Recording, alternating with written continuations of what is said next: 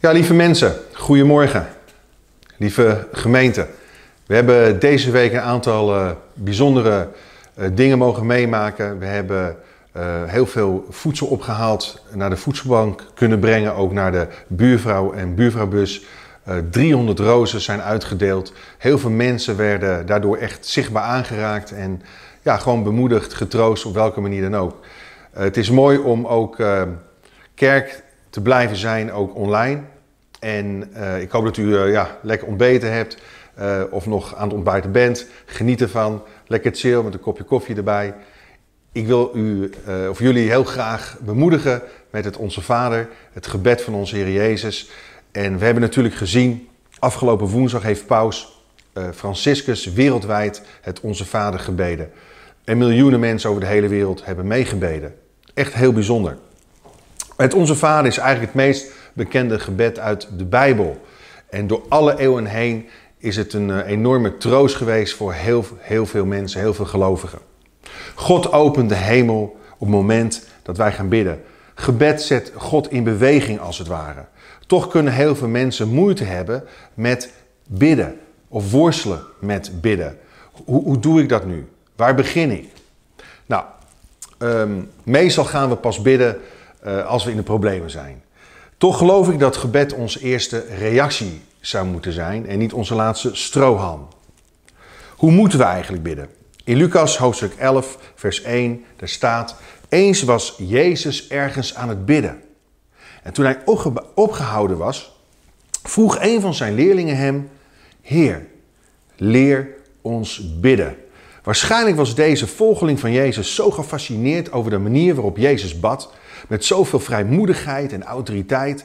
Uh, en ook zo simpel dat hij dacht van wauw, ik wil leren hoe Jezus, mijn Heer, mijn Meester, bidt. Want bidden is belangrijk. Dit was dus geen domme vraag. We leren juist vaak door vragen te stellen.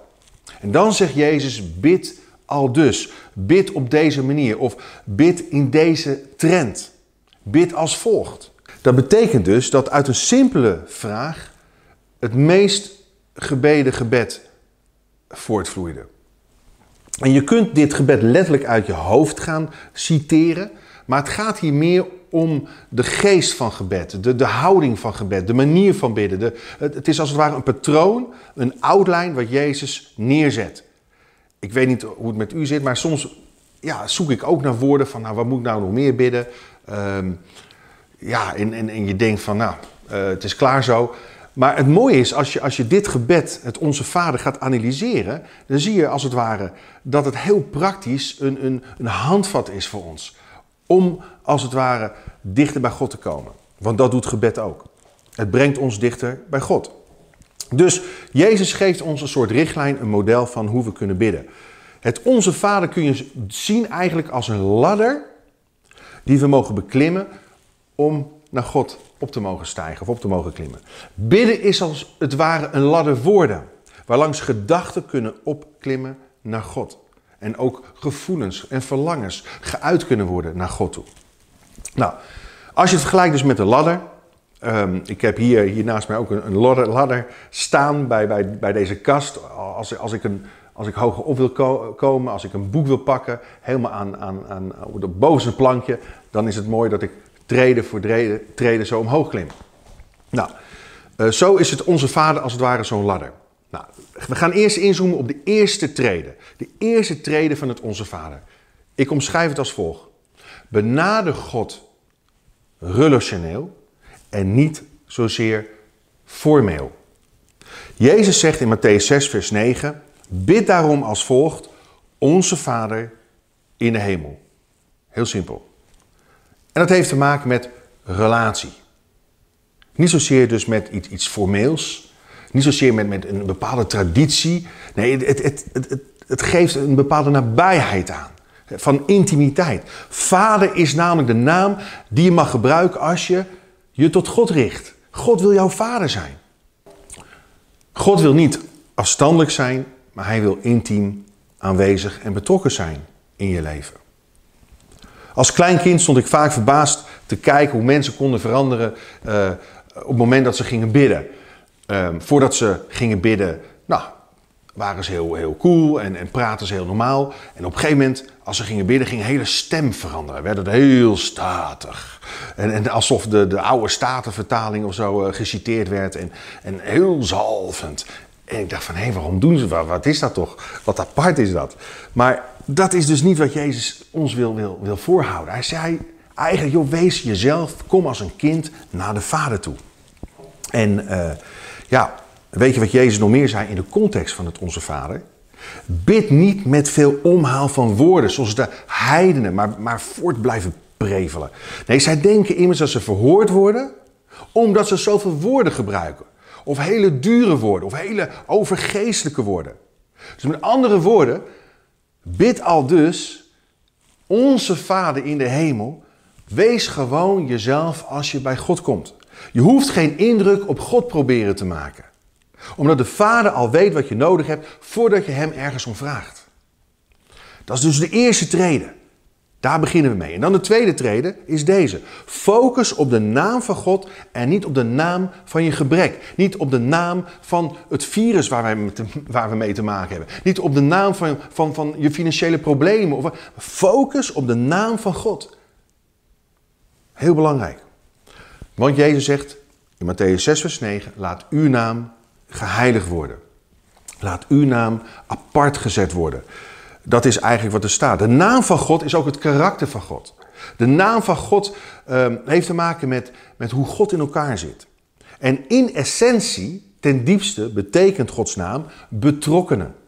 Aanwezige, ik ben die ik ben. Ik zal zijn die ik zijn zal. Ik trek met je op.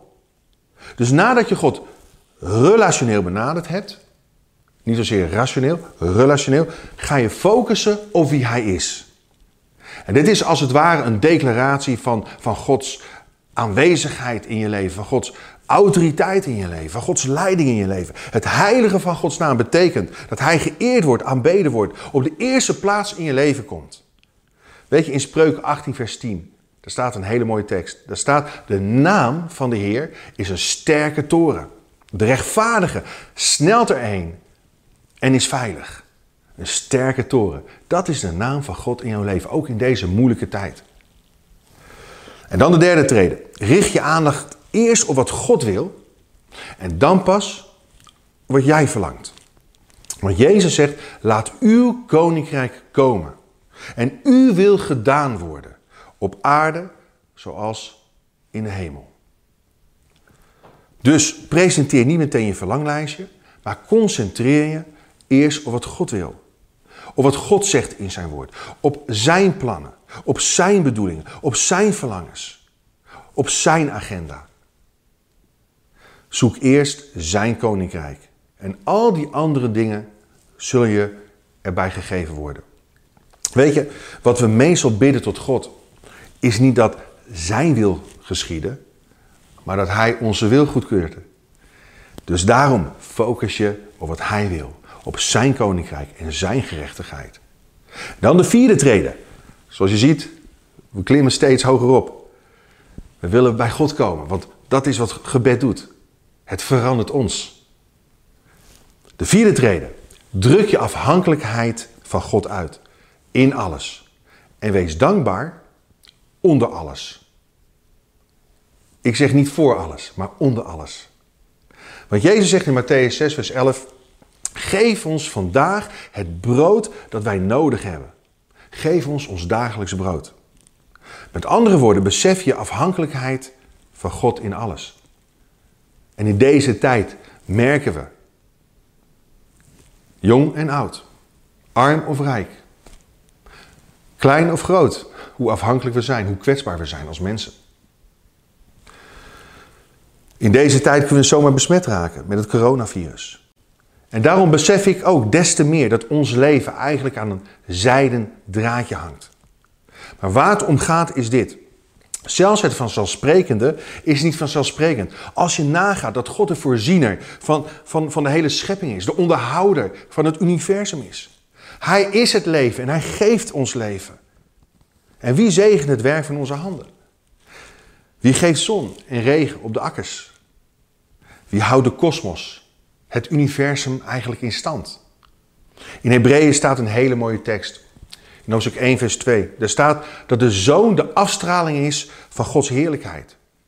Van, van de majesteit van God. Jezus is, is de afstraling van wie God is. En de afdruk van zijn wezen. En dan staat er dit.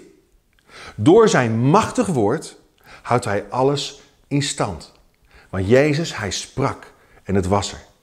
En hij creëerde de hemel en de aarde, de hemellichamen, alles. En hij, hij houdt door zijn machtig woord alles in stand. Weet je, het woordje dagelijks betekent eigenlijk het essentiële.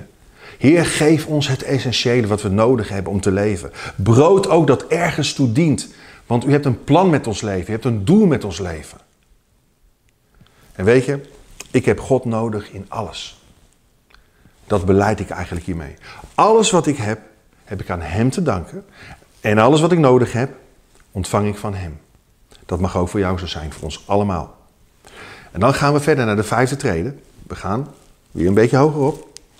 Zorg dat er niets tussen jou en anderen instaat, voor zover het in jouw macht is. Want in Matthäus 6, vers 12, daar zegt Jezus: Vergeef ons onze schulden, zoals ook wij hebben vergeven wie ons iets schuldig is.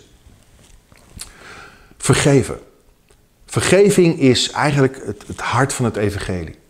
De Bijbel leert ons dat er consequenties vastzitten aan het leven in zijn koninkrijk. We hebben gebeden om de komst van zijn koninkrijk, om het, het, het geschieden van zijn wil en al dat soort dingen. Maar als je oog om oog en tand om tand toepast bij anderen, maar zelf behandeld wil worden op basis van Gods vergeving, dan meet je met twee maten en dat werkt niet. Wil je vergeving ontvangen, dan zou je ook vergeving moeten schenken. En natuurlijk is dat een proces, maar het begint bij een keuze van je wil. En misschien vraag je jezelf af, ja, maar wat, wat houdt vergeving precies in? Vergeving betekent eigenlijk dat je je recht om wraak te nemen loslaat. En door vergeving zet je namelijk jezelf vrij. Vrij uit de gevangenis van, van, van haat en van woede. Je erkent het onrecht wel, wat je is aangedaan. En je accepteert het onrecht niet. Maar je zet jezelf vrij tegenover je schuldenaar. Weet je, geloven in Jezus zonder je naaste lief te hebben is geen optie. Is een illusie. Het is een, een leven in, in leugen en duisternis. Je kunt niet zeggen, ik heb God lief, maar ik haat mijn naast, ik haat mijn broeder of ik haat mijn zuster. In Johannes 1 Johannes 2 vers 9 daar staat dit. Wie zegt in het licht te zijn, maar zijn broeder of zuster haat, in het Griekse woordje, daar staat eigenlijk minacht, die bevindt zich nog altijd in de duisternis. Maar wie de ander lief heeft, blijft in het licht en komt niet ten val. Maar wie de ander haat of minacht, die bevindt zich in de duisternis. Er is geen licht in die persoon. En Gods liefde kan niet in hem blijven wonen. Dus vraag jezelf af, is er iets in mijn hart, is er iets in mijn houding wat niet goed is naar die ander toe? Misschien naar een ouder toe. Misschien naar je partner toe. Misschien naar je kinderen toe. Misschien naar een leider toe. Misschien naar een leraar toe. Maar is er iets wat niet goed zit? Heer, laat mij het zien. Is er iets wat moet veranderen in mij? Wat, wat, wat niet deugt? Wat niet goed is tussen mij en anderen? Dat is heel belangrijk, wil je naar die zesde treden toe gaan. De zesde treden heeft hiermee te maken. Neem onbevreesd je positie in en bied weerstand in de strijd tegen het kwaad. Want Jezus, hij zegt in Matthäus 6, vers 13: En breng ons niet in beproeving, maar red ons uit de greep van het kwaad. Of verlos ons van de boze. Weet je, we hebben allemaal te maken met een vijand, met een geestelijke vijand. En het bijzondere is dat hoewel we te maken hebben met een geestelijke vijand, met een geestelijke strijd, we ook mogen ervaren dat Gods macht aanwezig is en kan zijn in ons leven. We hebben ook te maken met Gods reddende en, en, en verlossende macht om ons vrij te maken, om ons te beschermen van de boze. Weet je, David, hij zei dit. Al trok een leger tegen mij op, mijn hart zou onbevreesd zijn. Al woedde er een oorlog tegen mij, nog zou ik mij veilig weten.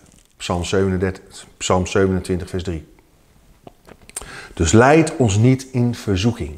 Dat betekent eigenlijk, hey, niet dat, dat God ons in verzoeking leidt, dat God ons in beproeving brengt. Nee, het betekent eigenlijk dat je, dat je zegt, Heer, lever mij niet over aan de verzoeking. Lever mij niet. Heer, leid mijn leven. Blijf mijn leven leiden. Hou mij vast. Laat mij niet afdwalen. Hé, natuurlijk, we hebben een vijand die gekomen is om te vernietigen, om, om, om te roven, om te stelen wat God ons geeft. Maar er is ook goed nieuws. God is gekomen om ons leven en overvloed te geven. En om beschikbaar te zijn met zijn bevrijdende macht in jouw leven. En dan komen we eigenlijk bij de climax, de zevende treden. Spreek je geloof uit in Gods eeuwige kracht en geef hem altijd alle eer. Jezus, hij eindigt als volgt, Matthäus 6, vers 13. Want van u is het koninkrijk en de kracht en de heerlijkheid tot in eeuwigheid. Amen. Weet je, het is zo mooi dat alles weer terugkomt bij God. Het slot voert ons weer naar het begin, het koninkrijk van God. Jezus, hij is de alfa en de omega, het begin en het einde. We begonnen eigenlijk al met een beetje een soort van lofprijzing. Maar we eindigen ook in aanbidding en in lofprijzing. Het koninkrijk van God zal namelijk op een dag baan breken. En er zal geen ziekte meer zijn, er zal geen dood meer zijn, er zal geen pijn meer zijn, er zal geen moeite meer zijn. En hij zal al onze tranen uitwissen. En elke traan die jij gelaten hebt, zal niet voor niets zijn geweest. Weet je, dit is een gebed waarvan het rijk van God het begin en het einde is. God valt niet van zijn troon door wat er hier op aarde allemaal gebeurt. Echt niet. Hij houdt zijn kerk vast. Hij, hij bouwt zijn kerk ook door jou en mij heen. Al is het nu even online. Maar hij, hij bouwt zijn kerk door jou en mij heen. Door al die attenties, door al die daden die we mogen doen. Waarmee we God de Vader willen verheerlijken. Weet je, het gebed verandert God niet. Ik heb het al gezegd, maar het verandert jou wel. En het kleinste verzoek is niet te klein voor God. En het grootste probleem is ook niet te groot voor God. Ik hoop dat ik je hiermee heb kunnen bemoedigen in deze, ja, deze bizarre tijd eigenlijk. God is voor jou, God is met jou en hij, hij wil door jou heen werken. En ik hoop dat uh, je ook straks, als je nog even de tijd hebt, gewoon kan inhaken op de livestream van City Life Church Den Haag om, om 11 uur. Daar zal er ook een, een, een, dienst worden gestreamd, dus ook met een stuk worship. Wij hopen over een paar weken dat te kunnen aanbieden op Goede Vrijdag en uh, met Pasen. Maar in ieder geval wil ik heel kort afsluiten in gebed. Heere God, ik wil u zo danken voor dat machtig mooie gebed, het Onze Vader. Heer, voor alle tredes die we mogen gebruiken om op te stijgen als het ware naar u toe. Om dichter naar u toegetrokken te worden. En Heer, dat we in alles niet hoeven te vrezen, Heer, maar dat we in alles op u mogen vertrouwen. En zo wil ik nu iedereen die kijkt zegenen met de liefde en met de vrede van God. Dat het koninkrijk van God baan mag breken in deze tijd. In Jezus' naam. Amen.